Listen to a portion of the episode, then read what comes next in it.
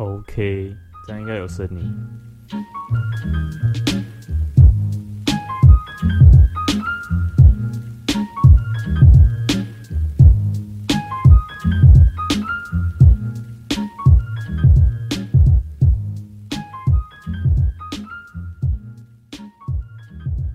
OK，大家好，欢迎来到忠孝北路，我是展哥。今天呢，没有车安姐，只有我一个人，因为我们现在远距了，然后他回家啊，我还在宿舍，我跟我其他的室友都还在宿舍。然后就是因为我们现在因疫情关系，我们没办法一起录音，按、啊、麦克风刚好在我这里，所以我就想一个企划，就是我们自己一个人录一个闲聊部分，就有点像自己一个人直播的感觉，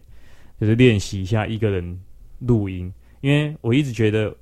一个人录音真的超级尴尬的，我很。佩服那些就是像瓜吉，他可以一个人，然后坐在电脑前面对着麦克风，对着电脑，然后讲两三个小时，然后都没有冷场，我就觉得超强的，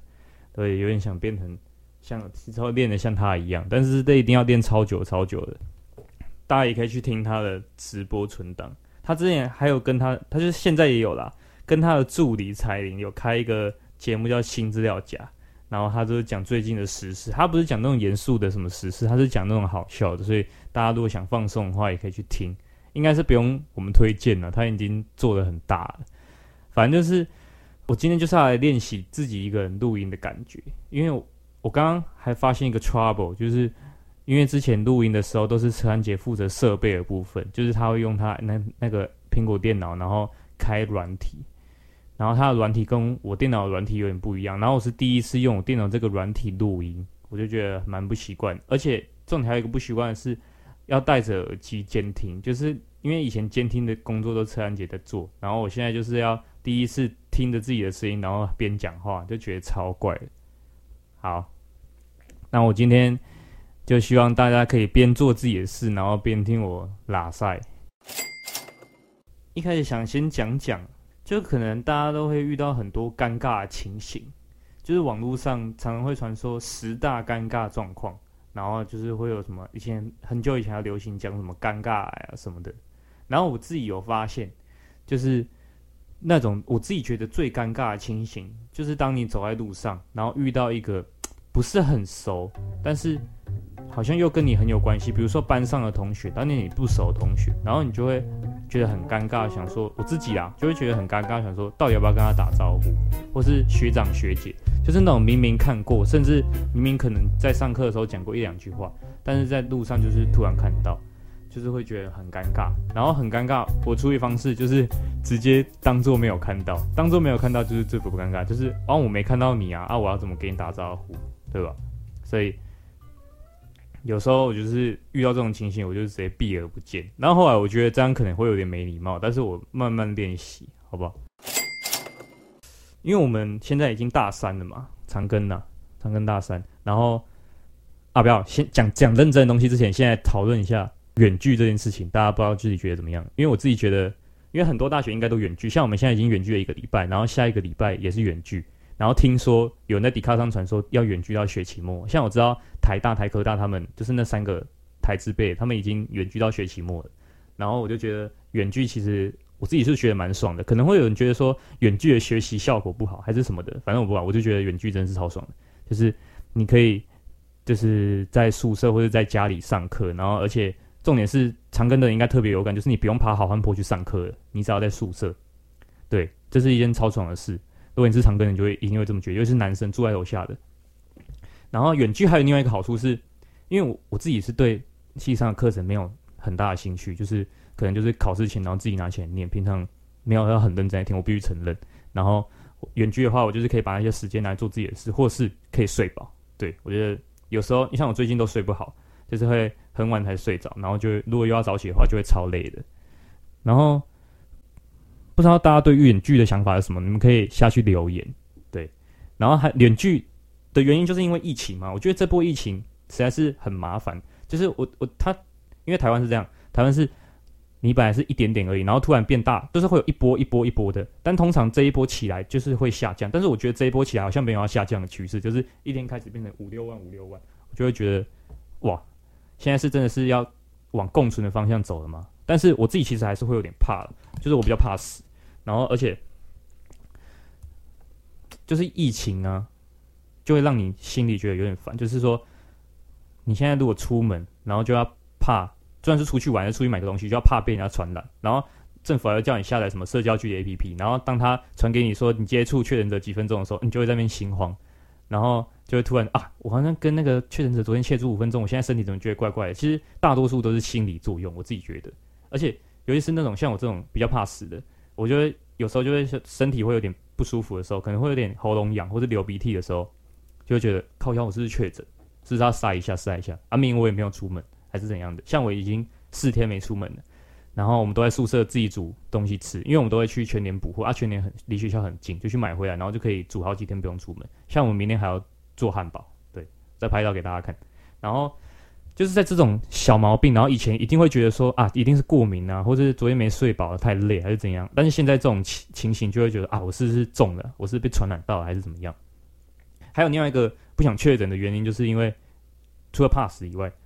虽然现在好像重症率没有那么高，但是还是会有些后遗症，很麻烦。但还有另外一个重点就是，你如果确诊的话，你后续作业会超级麻烦，你还要去隔离，然后如果你快筛阳性，你还要去医院做那个什么 PCR，然后就是。后续还有很多作业要做，而且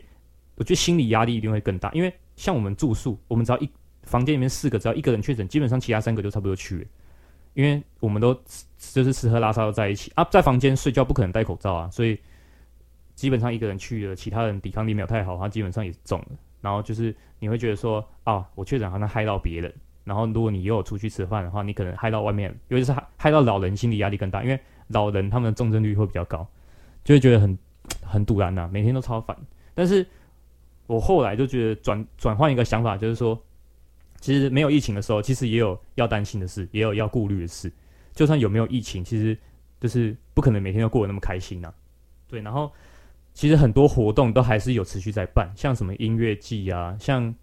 我我之前我上上礼拜就有看到那个北流南港展览馆旁边那个北流台北流行音乐中心，他要办一个音乐季，有反正很多我想听的团。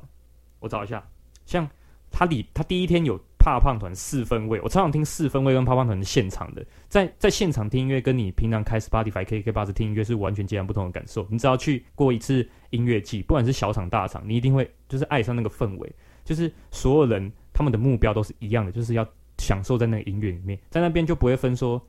我觉得在在那个氛围就是说大家都是一样的感觉，然后大家都一起玩的感觉，就算你去之前根本就不认识，或是跟陌生人怎么样，结果你。去了音乐季，其实大家冲撞啊，还是怎么样，就就只是还是会玩在一起，不管认不认识。然后他他第二天很屌啊，他第二天是嘻哈为主的，有培特啊、J.Ro、西屯纯爱组、披萨蒂、披头、手腕、弹头、Martiverse。如果你之前有看大嘻哈时代的话，你就知道现在这一票人有多红。有一次 Martiverse，现在很多音乐季一定会找 Martiverse，像之前那个大港开唱，还有前那个寒假那时候的浮现季，他们也是担任神秘嘉宾，跟美秀一起，所以。这一个活动我真的超想去，他在下礼拜五月二十一、二十二，但是就是因为疫情关系，然后那种音乐季，因为你音乐季一定是一堆人挤在一起，然后大家一起唱歌，然后汗水这样洒在一起，其实只要有一个人确诊的话，基本上很容易去，就算要戴口罩，我觉得还是觉得会有点怕。然后如果你如果去了现场，然后还要在那边怕说哦被传染是怎样，一定会玩的没有那么尽兴，所以我干脆就干脆就不要玩，反正音乐季也不会只有办这一次。但我是我就觉得，如果说要等到疫情趋缓的时候再去的话，我就不知道等到什么时候，所以我心里还是很想去，但我还是不会去啊。对，我其实有在想说，我要挑战到底能够几天不出长庚，就是不出学校了，就是可以在学校买东西吃，因为其实学校只剩下全家跟一间餐饮店，其实那餐饮店没有到很好吃，但是你久久吃一次就还不错。然后通常大家会叫外送或是 foodpanda，其实我想要挑战的是，就是。只只吃全家，全家大概占二十趴，然后八十趴都要自己煮，因为我很蛮喜欢煮饭，虽然有时候煮饭有点累，就是你通常都要看备料啦，然后洗碗、洗锅子，其实这样准备的时间加起来差不多一两一个小时到一个小时半，然后你煮了一餐，然后那一餐你大概不到三十分钟你就吃完，所以其实筹备的时间比你吃饭的时间还要长。对，像我前几天想弄一个拉面，就是那种。全年有在卖那种拉面汤包粉包的那一种，你知道泡就好。但是我我旁边还有卤，想要卤鸡翅，然后那个那卤鸡翅卤东西就大概很久嘛，然后那样弄一弄，差不多两个小时过去，然后那群那群东西我大概二十分钟全部吃完。但是我是蛮享受那种料理的成就感，我就会觉得把那个本来生的东西，然后把它煮的超好吃，然后是我分给别人吃，然后别人说好吃，我是不知道他们是不是应应付我而已，或者是讲好听话而已，反正我就觉得很爽。然后反正我蛮喜欢煮东西的，跟大家分享我最近煮了什么，像是我前昨天前天呐、啊，前天就是卤鸡翅嘛，就是我买了那个全联的鸡翅回来卤，然后加酱油，然后放在电锅让它滚，这样其实很其实我煮的都没有那么难，就是都是简单的，但是反正。都是好，共同点就是都好吃啊。然后我前阵就是前几天就做了打抛猪，其实打抛猪也超简单，你就是买一个绞肉。如果你没有要吃的，就是很很，就是你那种随便吃吃那种自己要吃的，然后你就不用那种那么精致的话，你就去买绞肉。然后还有那种小模坊有在卖那个那个叫什么打抛猪酱，全年都有，一包才二十几，那一餐一百多，你那个打抛猪一份你可以分三天吃，因为那还蛮多的，全部做起来的话，你就是冰着，然后要吃的时候把它拿出来，然后微波加热就可以。像我就是这样，然后我们最近还有自己去买米，因为因为我们现在楼下全家没开嘛，如果你要去全家买饭的话，就还要走到另外一栋，就有点麻烦，所以我们干脆买米回来自己煮，因为我们宿舍有那个电锅，大同电锅。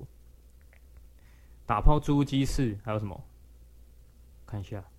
啊，然后我常我很喜欢自己煎煎那个鸡胸肉，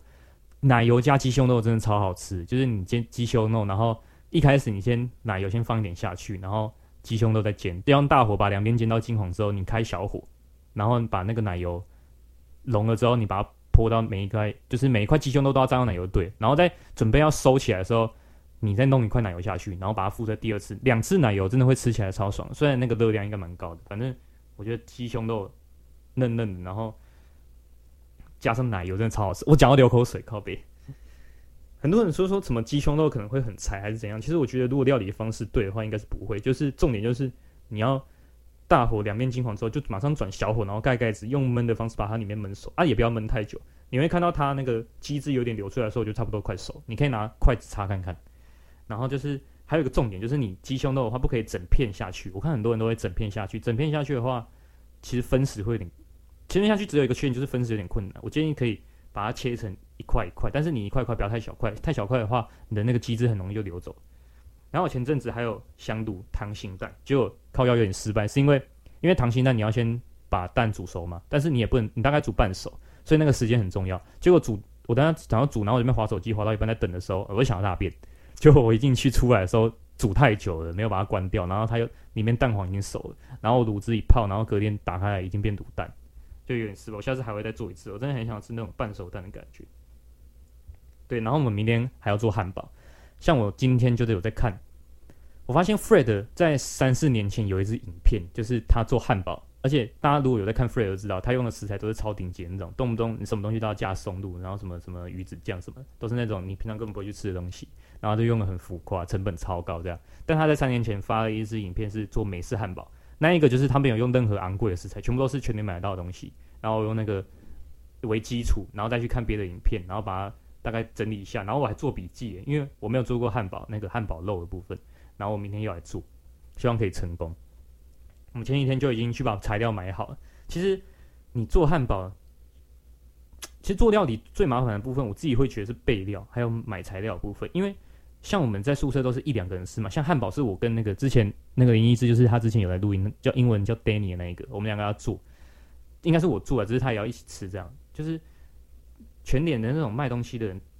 应该说你你去外面买东西，通常不会只买到一人份，通常你买一个东西就可以煮好几餐这样子。然后这有一个很麻烦点，就是你如果每个东西都只要一点点的话，你不可能都只买一点，菜不可能只给你一两片叶子，啊肉也不可能，全脸的话不可能给你称自己要几颗啊，所以就是每次都是买，然后就一直囤着，然后一点点拿出来煮这样，然后每次拿回来，确定拿回来的东西就超重。好，喝个水。我现在录了十八分钟嘞，已经突破我上次金门那个第一次自己录的那一集，那集只有十五分钟。我在想，这个软体，我等下如果不太会用，然后把这个全部，我大概录，打算录一个小时，然后全部不见的话，我一定就觉得哦，会很干哦。好吧，然后来聊一下实习，就是我在我们学校实习是必修。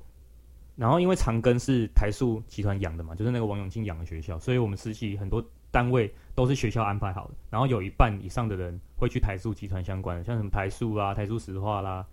南亚，反正就是那些公司啊，都是传统产业。然后还有一半是外面的，像什么，像我们这次有什么物流公司啊，然后还有行销公司啊，还有一个卡玛咖啡，不知道大家有没有听过？就是北部可能比较多，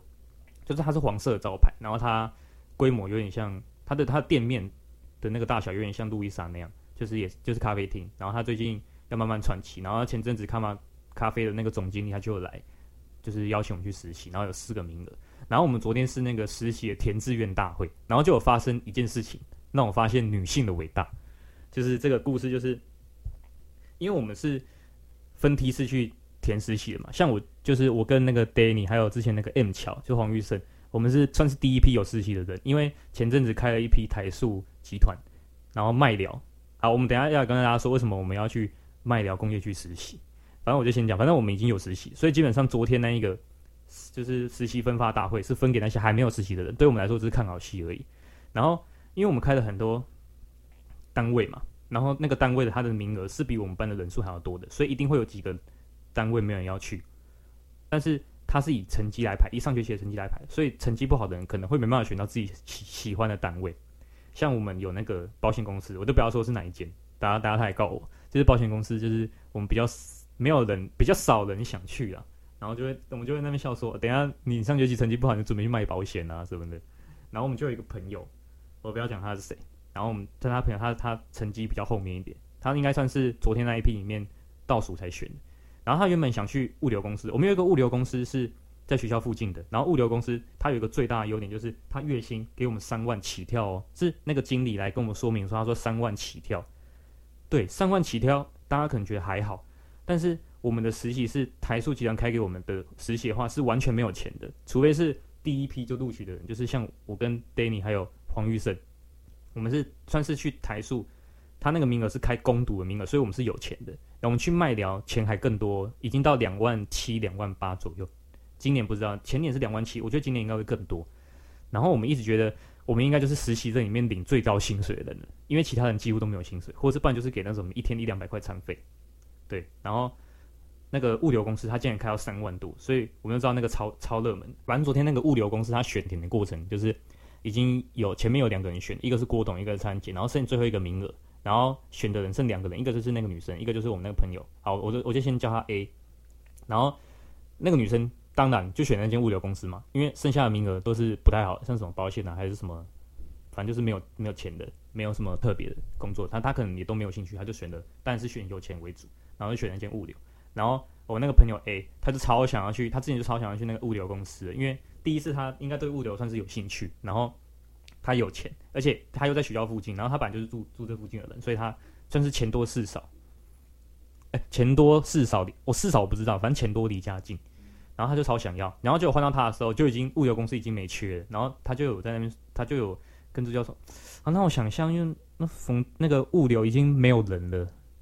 没有名额，然后我想一下，然后那我就选长庚养生文化村吧。啊，他一开始去选保险公司，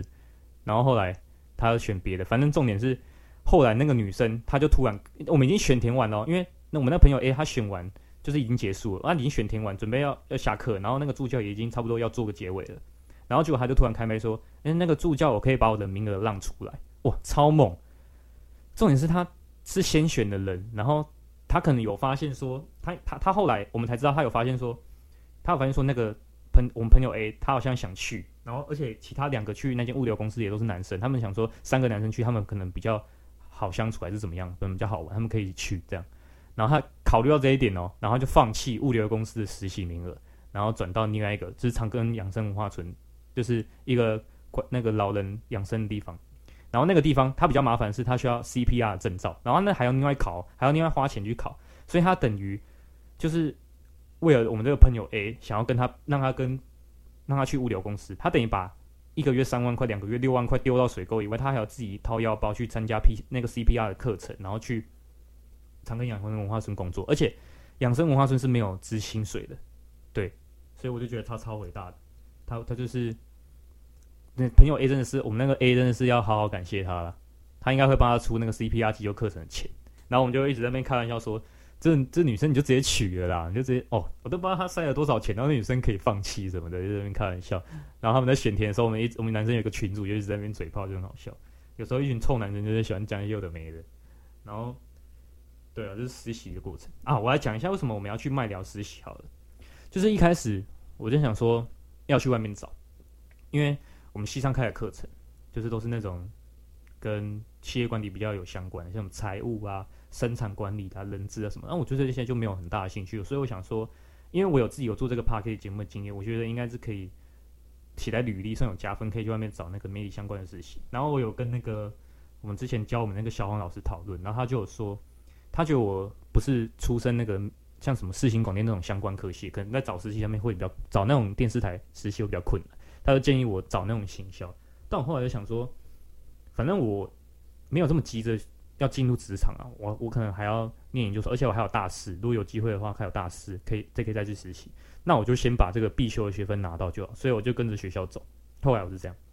然后我们就看到有一批就是他是以攻读的名额，但是大三学生可以把它当做实习，都都是台塑集团，然后有麦寮。因为我们之前就听说过麦寮的话，你去麦寮实习，你可以住在那边，就是他包吃包住，而且还有薪水。重点是有薪水，因为大部分我们西上开始也都没有薪水，但薪水这点就很吸引我。反正，这样对对每一个都没兴趣的话，我就选一个有钱的。然后，而且那个意志林义志他他是园林人，然后他之前就常去那边，因为他阿妈家就在麦寮，然后他有时候他有个亲戚好像在麦寮工业区里面工作，然后他就常常进去里面玩。他就说里面有什么保龄球馆啊。撞球馆，然后篮球场还有室内室外，还有那种木质地板，然后还有卡拉 OK，然后里面还有超市，然后就是你在里面基本上吃喝拉撒都是包在里面的，而且他说都很便宜，所以我就觉得我靠超吸引人的，就是哪有哪会有工作的地方还有保龄球可以打，而且听说去麦寮工作乘凉，就是因为因为麦寮是在云林嘛，就是比较乡下的地方，然后那听学姐说那边的主管就是都活得很慢活，可能就是他就给你一份。五分钟，基本上五分钟就可以完成工作，然后给你两个小时的时间完成。啊，基本上你五分钟完成之后，剩下一个小时多的时间，你就是可以做自己的事啊。然后或是，当然，我们是以为了拿到学分为目的啊，我们不是以学到东西。如果你学到东西的话，那我们把学到东西另当别论，就基本上就是一个良缺。然后就是真的是钱多事少，然后还有住宿，然后。只是有一个缺点，就是卖掉它是工业区，然后它之前还有爆炸过的事故，所以就是这方面就是要比较担心。其实也不用担心的，那种麦寮是久久来一次，反正到时候去了就就知道。而且我其实蛮期待去实习的啊！我还想实习前的事，就是那时候就是麦寮不是你选麦寮就去麦寮，它是麦寮里面有很多个单位，它像有麦寮管理部，然后还有马槽，他那时候说马槽处，还有炼油厂。然后你填那个的话，像我是我们三个人去填，我们是以成绩来排。你填志愿，然后你成绩好的话，你就可以先选部门。然后刚好我是三个里面，刚好是成绩最就是最好的啊，就讲直接讲最好的啦。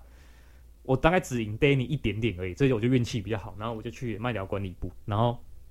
Danny 他去马槽处，然后黄玉生他就是去那个炼油厂。因为炼油厂，你们听那个名字就觉得一定是一个哦，就是。很枯燥乏味的地方，他可能还会叫你去挖个石油之类。我们都会开玩笑说：“哎，那你想办法去偷一点石油，然后可以赚一个被动收入什么的。”开玩笑。然后重点是马槽处，我一开始听到马槽处，我想说是不是一个什么工厂一个零件生产在做马槽一个东西？结果后来去查，不是马槽指的意思是码头，就是码头的另外一个别称的意思。然后他是要去码头去管理那个搬货货运啊，然后船只什么什么挖沟，反正跟港口有关的。然后因为麦寮它有自己的港口，它是一个工业港。就是麦寮已经是一个很偏远的地方，它那个港口是在这个偏远地区的最偏远的地方，所以我们就一直笑，一直就是他可能就是只能在那边，然后没办法跟我们在那边聊天，他可能回宿舍还要走一大段路这样。对，其实我蛮期待实习生活的，因为我现在觉得在学校上课其实有点偏无聊，然后我很喜欢到一个新环境，就算真的没什么事要做，到一个新环境还是我很喜欢在那边就是走走看看啊，反正没有去过嘛，之前我去参观过一次啊，但是只有半天，然后。可以换一个新环境，然后去那边两个月。虽然说很多人不想去的原因是因为那边太偏僻，因为我们学校大部分都是台北人，但是我台中人的话离那边其实不远，而且我们都是海线，西滨开下去应该是一个半小时可以到，一个快点应该一个小时，而且还可以住在里面，就减少了通勤问题。就我刚刚还少一个讲到，就是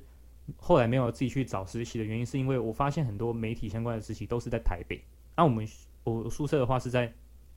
新北林口龟山的交界。这里是新口新北的最边边的。如果去台北的话，基本上骑机车基本上要骑一个小时上下班，上下班加起来两个小时。而且台北的交通大家都知道，台北骑机车真的超危险。我之前光给陈安姐载去台北，然后当天来回这样，我就已经快累死，就坐在后座而已哦，我还要在那边紧张说，还要在那边帮他看说，也不是紧张了，就是还要在那边看哦，感觉快撞到，感觉快撞到，然后他们都很有自信，不会不会，他们的感觉就是在那种夹缝中求生存，然后他们彼此会有彼此的默契，不会撞到彼此这样。我觉得真的是差那种零点一公分就会撞到，他们都很有自信，就是都骑算骑蛮快的，是我真的是不敢。这种乡下来的，虽然我骑机车也没有到很慢，但是那种交通就是。你要快不快？你如果骑慢，虽然说很安全，但是你一定会被后面一直超，就会很不爽。反正我就考量到通勤问题，对，然后就后来就没有自己去找。反正后来有录取麦寮，就觉得蛮爽，因为我们早早录取，然后他后来不管是哪个企业来说明的话，基本上我们都不用听，不用听，意思是有点不尊重，但是就是我们基本上听了也不能选啊，因为我们那种那个麦寮录取它是不可以改的，所以我就是很早就确定实习，也是一件好事。反正我就有点把那两个月的暑期实习当做是去之前像是去打工换宿的感觉，因为我去打工换宿也是去比较偏僻的地方啊，像之前去金门，金门大家可以回去听那一集就知道，金门其实是一个，如果你是去观光的话，基本上你一个礼拜就可以把整个金门的观光景点玩完。但是我那时候去了一个月，就有点像是我必须深入当地才有事情可以做，我不能只有去那些观光景点，不然我很快就会觉得腻。所以这次去麦寮的话。我一直跟意思讲说，我要深入当地人的生活，然后去看看平常都在干嘛干嘛。说不定我们去那边根本没时间，说不定会爆忙之类的。反正去了再看看。我要把那两个月就当做是打工换宿，还真的有宿舍可以住。这样，对，反正再无聊也大部分就是跟长庚差不多啊。而且六日的话，我们也可以，我会骑骑机车下去的话，我们也可以去云林玩看看。反正我没有在什么彰化云林玩过，对。也不是说要一定要去多好玩的地方，就是可以去不同的地方走走看看，其实也不错。Oh, summer. It sounds good right now after what we just experienced with summer.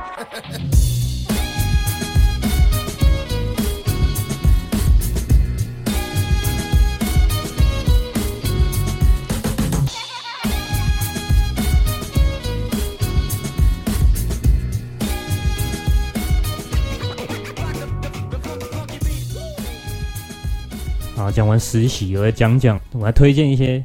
Netflix 的剧哦。突然讲到完全不一样的话，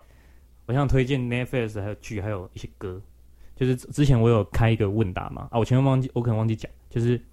我我因为我前几天就睡不着之后，就想到说我可以自己来做一个一个人录音的企划，然后我就想到说我想要大家想要了解什么，然后就在那个 IG 上面有开一个问答，反正我有开一个问答，然后就有人。叫我们推荐歌还是什么的，但是我们不能在那个 Pocket 上面放歌，都有版权问题。所以我等下可能推荐大家的时候，用手机播个一点点，就是逃过那种版权危机就可以。然后其实，因为我们现在的那个 Pocket 它的托管平台是 SoundOn，然后有另外一个台湾的托管平台叫做 First Story。First Story 它有跟 KK Bus 合作，就是你真的可以在你的 Pocket 上面播 KK Bus 上面有所有音乐都是可以的。但是因为我们托管能力不是那一个的话，我们不能使用那个功能。但是 SoundOn 又对我们超好，他又让我们上了一次首页，然后就是会增加曝光，所以我们转换平台那个还在考虑。对，反正我要来讲讲我最近看了什么 Netflix 好剧。大家可能现在远距嘛，或是比较常待在家，一定会看 Netflix，或是我是没有买 Disney Plus，那个黄玉生有买，我改天叫他来分享一些 Disney Plus 好看的。然后我想要先从日本人开始讲，其实 Netflix 上面的日剧很少，有日综更少。我想要讲一个，它标榜是日剧，但其实你看起来就跟日综没有两样，就是它叫《爆笑悲剧王》。那《爆笑悲剧王》它是找那种很多日本的喜剧演员来来演这出戏，他们那个演戏的那个模式就有点像这样，就是他一样有一个一条线的剧情，然后他演戏演到一半，可能会想说，就是大家现在讲出你们最难过的事吧，但用日文啊，然后他们就会开始。画面就带到每一个人的脸，每一个人可能开始想，开始想，开始想，就有点像是 freestyle，然后大家就会把那个难过的事讲得超好笑，而且他们那个节奏感超强，就是会有一种讲笑话的节奏。他们可能会说，会前面会先平平的讲，会说，呃，什么什么什么的，然后就怎么样了，然后就怎么样的那个那个点就是超超好笑。然后它里面会套，反正大家自己去看，你会觉得我知道我讲那个好笑的感觉在哪。然后他们会套很多日本艺人艺能界的梗，所以。如果你对日本艺人界没有很熟的话，可能会有点听不懂。但是我也是，我对日日本艺人那些艺人其实没有到很熟悉，所以，但是你听他们讲，就算你不认识那些人，你会就觉得超好笑。就是他讲那个语调还有氛围，就觉得超好笑。我就可以学看看，如果想要讲话好笑的人，他跟那种伯恩啊还是贺龙什么的有一点点像，但是又有点不一样。然后他同他会又会有一个日本蛮有名的喜剧演员，对啊，我查一下他叫什么名字好了，就是他会有一个主持人叫做阿信，然后跟另外一个助理主持人是都每一集都不是同一个人，他会有会找来那个像有模特啦，还有那些女主，另外一个都是女生这样，然后他们两个会边看这个剧边做 reaction，然后我觉得日本日种日综有趣的地方就是在于那个 reaction，有时候会比戏那个戏剧本身还好笑，就我超喜欢看那种 reaction，就是。大家可不知道有没有看那个 YouTube 有木曜4超玩，他们做节目的那个模式就有点像是日本节目，他们有时候会有 reaction 中的 reaction，节目中的两个 reaction，然后从那个观众就是从那个主持人看戏剧的那个反应，有时候就会比戏剧本身还好笑，然后你看他的反应，你以为就觉得超好笑，他有时候反应其实跟你当下的反应会一样，我就觉得蛮有趣的，这就是为什么我喜欢看这种。然后爆笑悲剧王它没有很多集，我记得好像八集吧。它全名是叫做《爆笑悲剧王》，笑着笑着就哭了。就是他们其实都是大部分的那种笑话都是在自嘲，对，都是拿自己发生过的事来讲笑话给别人听。很很多人都会说自嘲其实是最高幽默。我觉得这部剧就是完全就是这个，它宗旨就是这个。他们会把自己的故事，就是很难过的故事哦，会讲很好笑，然后你笑当下会觉得哇，他真的好可怜哦，感觉的感觉。对，然后我超我就超推这一部，你可以把它当成是日本综艺节目在看，虽然它标榜是日剧啊，然后。另外一个日剧是喜剧开场，喜剧开场，喜剧开场其实前阵子还蛮有名的。然后他是菅田将晖，他主角是菅田将晖，他主角有三个男生，那其中一个男生比较有名的是菅田将晖。如果有在看日剧的，应该对菅田将辉应该是超级熟悉。然后还有有村架纯啊，那个女很有名的女演员，她有演。然后还有前阵子在电影蛮有名的古川琴音。对，然后他就是在讲说，他的喜剧开场是这部剧真的，他每一集都是以一个小短剧开场。他们是三个一样是喜剧演员，他们是舞台剧的那一种，就是日本的短剧。他们那个短剧通常会让你觉得有一点好笑，但是他通常背后会藏着人生的道理。然后他们就是一个自己从高中朋友，然后他们自己组成一个就是喜剧团体，叫做那个马马克白，然后。他一直他一直从创团到现到后期，他已经十年了，然后都没有很红。然后他们就在一直在考虑说，到底要不要解散，还是怎么样的？到底要解散还是要继续做下去？然后就一直在解散做下去，解散做下去这两个中间在那边游移。然后他后来遇到一个女生，就是有村架纯演的，她是一个在餐厅打工的女生。然后她其实一直以来都超喜欢马克白，就是他们这个团体。然后直直到有一次，他马克白真的去他们餐厅吃饭的时候，他们他发现马克白来的时候超级开心，他是他们的超级大铁粉。然后他希望他们继续做下去。我觉得看这个，他大意大概是这样，然后详细大家去看，我就不爆雷。他你会你就会觉得，如果你现在有在做一件，就是别人没有那么认同，或是别人不觉得你会成功是，或是你觉得这是你自己的兴趣，但是跟你现在在学校学没有关系的话，像我们就有点类似，我们做 podcast，然后其实跟我们所学根本没关系，然后我们也不知道到底会不会红，到底会不会成功。你可以看这部剧，会觉得超有想法，然后会觉得你一直在里面感受到有共鸣的感觉。他他他最后有一个。就有问说，他就抛出一个疑问说，他就说没有成功就是代表失败了吗？就是成功跟失败一定是一体两面的吗？我就觉得这个大家可以去想一下，我自己也不知道什么叫做成功，什么叫做比如说你达到自己的目标算是成功吗？还是你一定要得到什么奖，或是你流量变得有多少，然后进步多少才算是成功？然后失败没有得到这些奖就真的是失败了吗？就是成功的失失败的定义其实是谁在定义的？他就是这里面就在探讨这件事情。然后他们有在探讨说，到底坚持跟放弃哪一个是对的？如果你一直坚持做一件你觉得根本就十年来都没有进步的事情，到底要继续坚持下去，还是就是放弃，然后换一条路？说不定换一条路，你才会找到一个新的世界。这样，它里面就是一直在探讨这件事。但是你不会觉得他是在说教，也不会很严肃，他这其实是蛮有趣。就是我觉得超推这部这部剧，大家去看喜剧开场，在 Netflix，我讲的在 Netflix 都有了，我都是用 Netflix 看的。然后再来，我要讲一个。我最近看的，它是一个很新，它是台剧，然后它的名字叫做《村里来了一个暴走女医师》，我觉得超好笑。它是公共电视出的那个喜剧，公共电视公视出品，品质保证了。就是它是在讲一个，他在 Netflix 上面也有哦，他现在变本日节目排行榜第十名，应该慢慢有人看到了，因为他现在才出了两集，他一次出两集，然后明天就会再出新新的两集这样。然后他是在讲说一个很厉害的外科医师。他在以前医学院的时候超厉害，被人家称为什么开刀机器。然后他也顺利的进入大城市的那种医院，因为像什么龙总啊、林口长庚这种大医院、城市医院。然后在城市医院里面不知道发生了什么事情，就他突然开始不想开刀了，不想帮，不想动刀了，然后他跑去乡下，就是乡下医院，然后遇到一些奇形怪事，就可能会有人什么，哎，有人把手机坐进去屁股里面呢、啊，然后有人什么，他还在路上帮别人用电钻开脑袋啊什么的，就很多很好笑的事。他他整个就是很荒谬，会觉得让你觉得超荒谬、超好笑，你会觉得超放松。然后他的女主角就是那个医师，是蔡淑珍演的，应该知道蔡淑珍吗？对，蔡淑珍，蔡淑珍大家可能有点忘记，但是大家应该都听过《蜥蜴人妻》，之前他就是演《蜥蜴人妻》，然后才变得比较有名的。然后我超推这部剧，他有那个他是有小以小说改编的，然后我还有借他的小说来看。对，以上这部，以上这三部就超推，喜剧开场，爆笑悲剧王，还有。那个村里来一个暴走女医师，都是那种偏有趣荒谬，但是却还有那种含有那种意义、人生意义的那种。我蛮喜欢看那种有意，就是我不喜欢看那种纯粹的爽片，就是像什么，我没有说玩命关头那些不好，就那些商业大片，我没有觉得不好，只是我不喜欢看那些好莱坞商业大片，或是那些什么所谓那种高规格、高特效、特效很很夸张，然后。就是高成本制作，但是其实都是把成本砸在一些特效啊，然后反正就是那种所谓的爽片啊，我不知道怎么讲，我就不喜欢看那种你纯粹当下只有爽，然后后来你完全不会回想到那部剧到底演了什么的东西。我比较喜欢把时间拿去看一些比较有意义的东西，就是你在看那个剧的同时，你同时会自己会有一些想法，我觉得这感觉超爽。但是很多人都会觉得说，台湾出的电影啊或者戏剧啊就很糟糕，但我一直觉得其实。不管是台剧还是国片，其实都是一直有在进步。像我自己是很喜欢看国片，就我自己会觉得国片其实有一些国片根本就没有比那些好莱坞大片还要差。不管是在剧本上面，或是他摄影啊，还有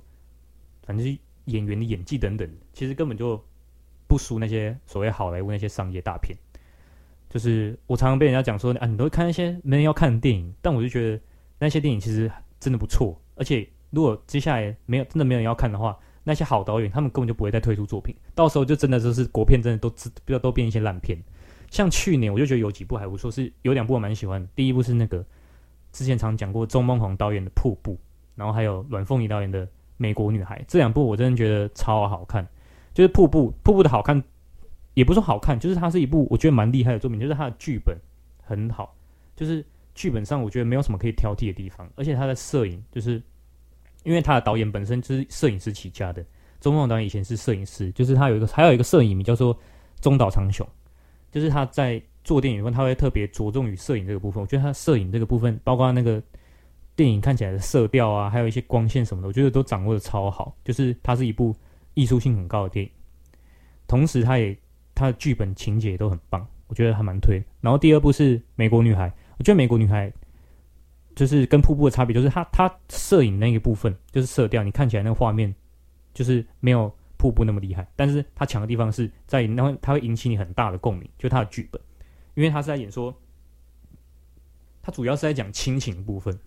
就是你会从那里面看到很多你爸爸妈妈曾经对你做过的事，或是你曾经对爸爸妈妈做过的事，或是你小时候曾经在国小国中的时候被老师做的事，像。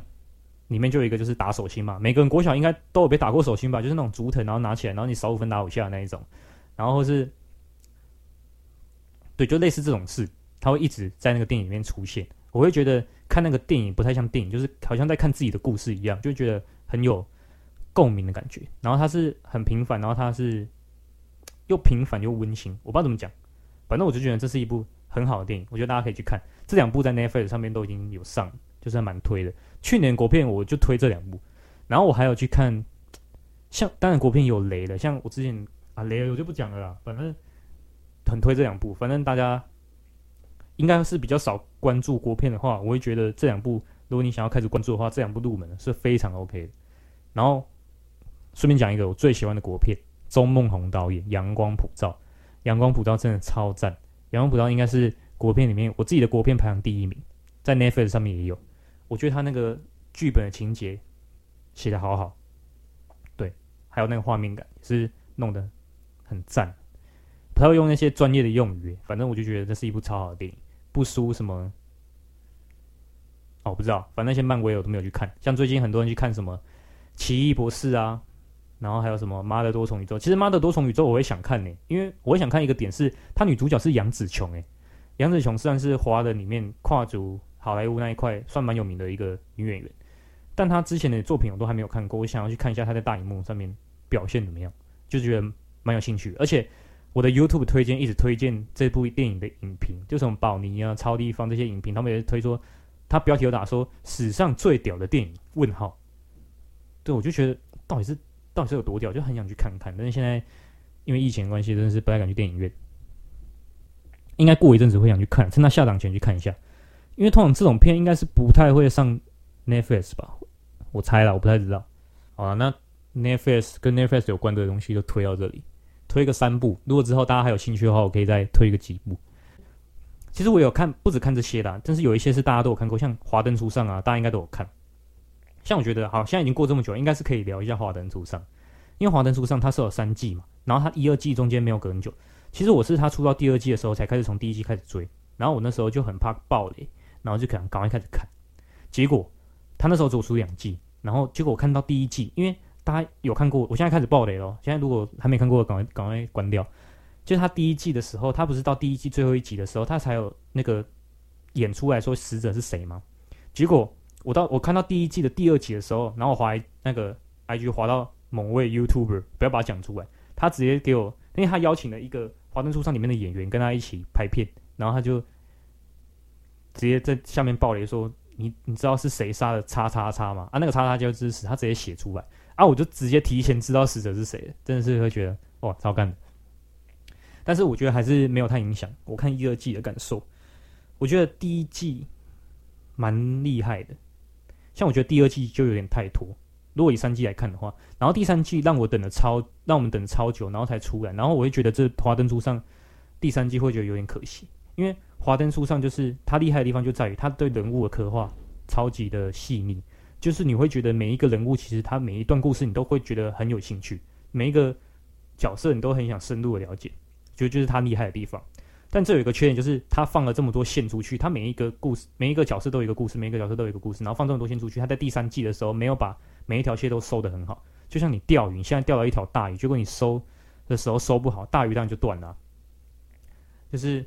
我会觉得等了这么久，结果我看到是这样，我会觉得就像你去一家餐厅，然后等。那个厨师煮了超久，就拿来没有很好吃的感觉。我觉得它可惜的地方，除了收线没收好以外，就会觉得觉得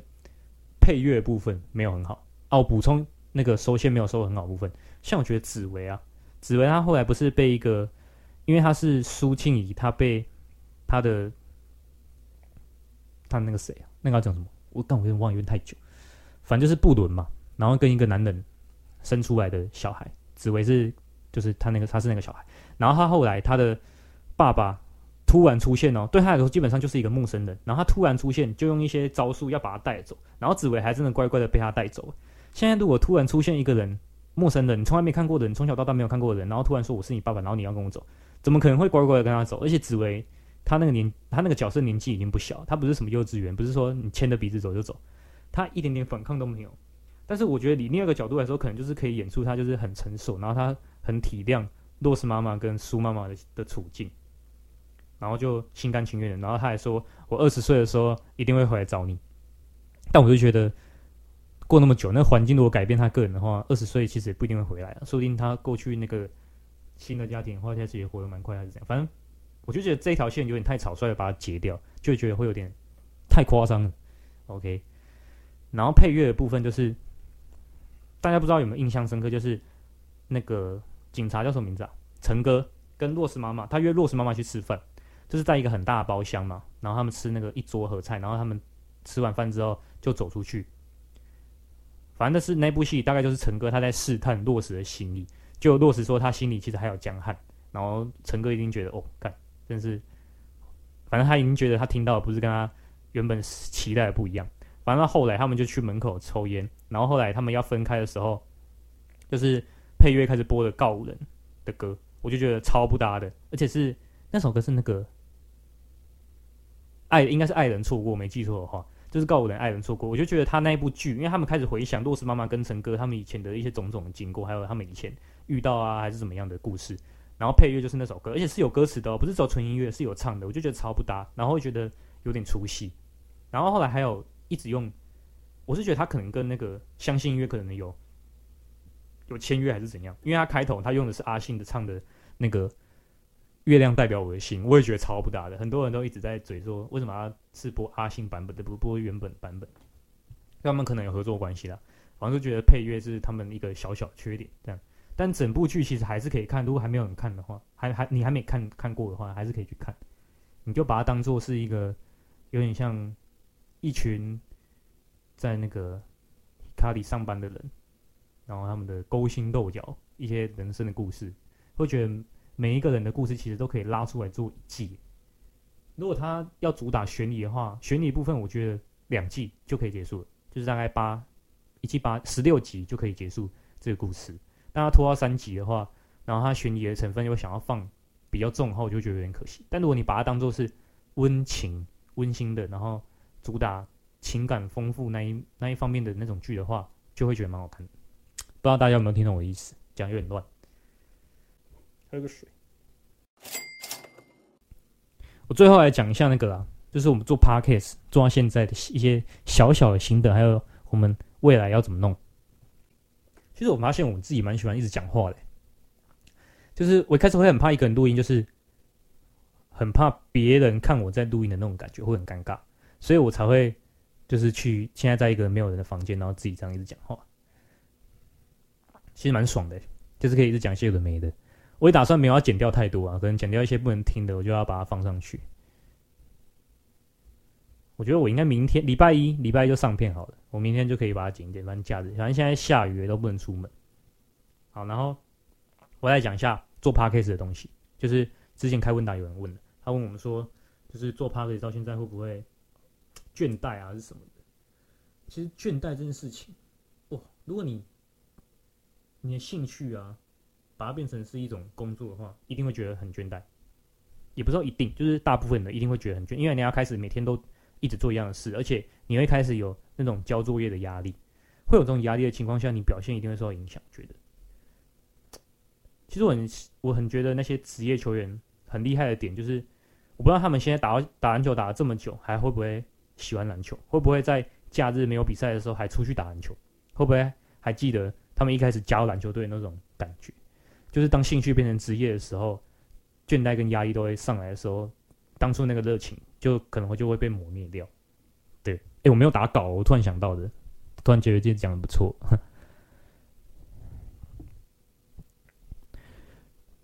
其实做这个 podcast 一直想说，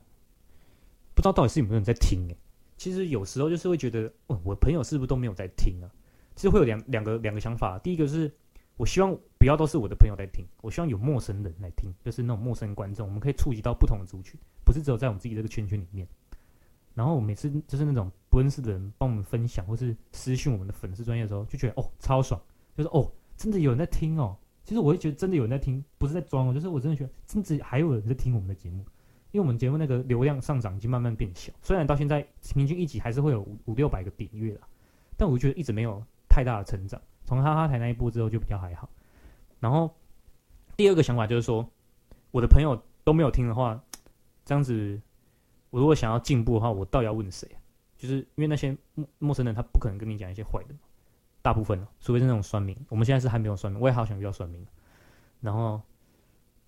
就是我也觉得，哦，我自己的朋友都没来听，我干嘛还要继续做的那种感觉。但是偶尔就是会有几个朋友说，哎、你那第几讲的好好笑，或是你第几讲那个，欸、我真的有去听哎、什么的。我觉得如果有人讲这种话，我真的会觉得超有成就感。就我的成就感会直接从零变成一百，平常都是零哦。平常录这音怎么会有什么成就感？一定会看到一个实质的鼓励，才会真的有会有成就感。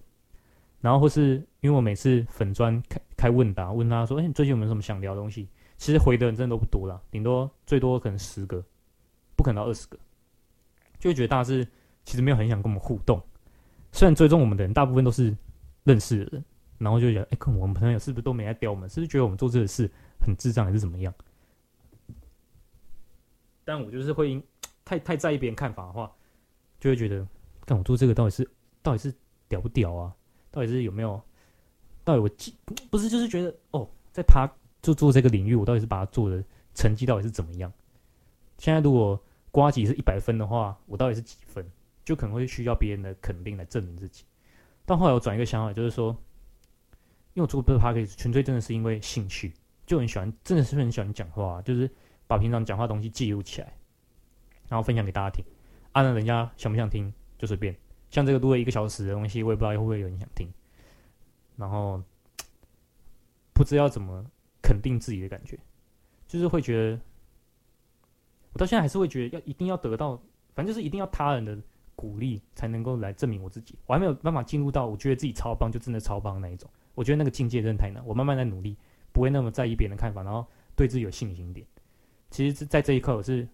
看真的是蛮需要努力，但是我不知道怎么努力，反正慢慢累积吧。反正我们现在做这个 podcast 差不多就一个月只出一集，这这个产量大家应该发现我们只是佛系经营，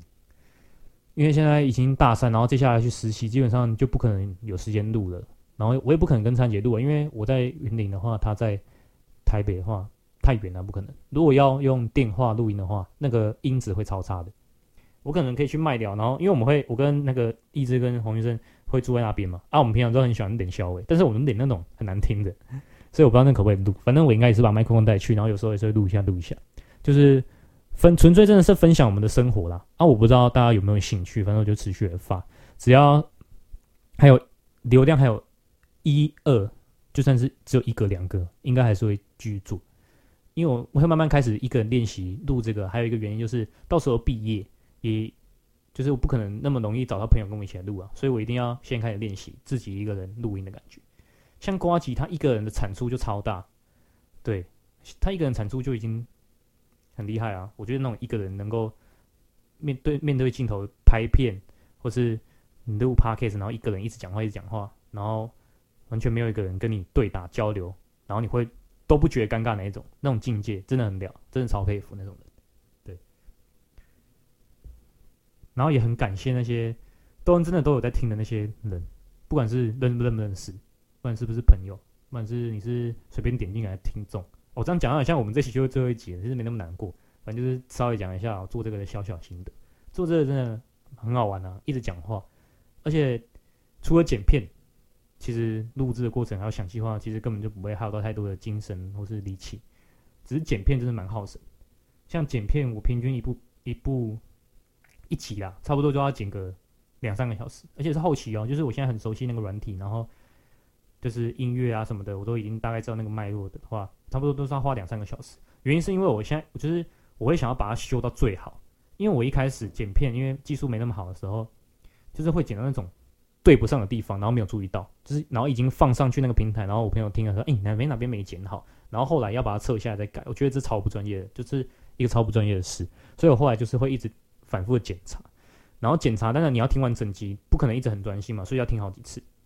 然后再加上还要把音乐放到对的位置，然后听起来要是很顺的，那那个地方接歌的那个地方也是有难度，所以在剪片上没办法那么快剪好的原因就在这里。就算技术真的很成熟，我觉得花个两个小时也是很正常。因为你第一一定要先把整集听一次啊，一个小时的东西，现在现在已经快一个半小时了，你就花一个半小时听完，然后做初剪，然后做完初剪，然后再想说哪段音乐要插在哪里。但像这种直播存在有个好处就是我们不会插音乐，就是就这样就还不错，省省了很多事。然后还要调声音的大小啊，像我们两个人录只有一支麦克风的话，有的人离麦克风比较远，有的人比较近，声音又都还会有杂音，在宿舍就会有的什么冷气电风扇的杂音，那些有的没的。就整个整体作业的话，两个小时已经跑不掉。对，啊，差不多。把我，因为我是有写一个记事本，然后写今天要讲什么，差不多全部都总想完。不知道大家最有灵感的时候是什么时候？像我自己是洗澡跟睡不着的时候，半夜的时候，因为半夜夜深人静，然后你就是会睡不着，睡不着就开始想一些有的没的，然后就是会超有灵感。我觉得我这个有八成的东西都是在睡不着的时候想到，然后赶快拿手机打在记事本的。还有洗澡的时候也超有用，洗澡的时候真的会有一种你洗头真的会有一种醍醐灌顶的感觉。我自己啦，就是你可能想一件事想很久，想没想通，或是解一道题目都没有解过，就是就是你没办法解出来的时候，你就去洗澡，洗澡超有用的。你洗澡出来又是换一个新的脑袋出来，就是会直接迎刃而解。不知道大家可能都不一样，可能有人是拉屎的时候，拉屎的时候也不错，就是反正就是那种进入自己的私私人领域，进入那个结界的时候，你只只有你自己才能做的事的时候。你就会觉得你那个想法突然就开窍，像洗澡、大便、睡觉这种真一个人做的事。对，分享给大家。以上呢，啊，那今天的 podcast 就差不多录到这边。其实录了一个小时多，就其实没那么尴尬。然后前面推荐那些歌啊什么的，有兴趣的人就可以来听听看。然后，如果真的有觉得很赞，再私讯我，或者是私讯我们的粉钻，跟我们互动一下。好，那今天的趴 K 就差不多录到这边，大家拜拜，拜拜。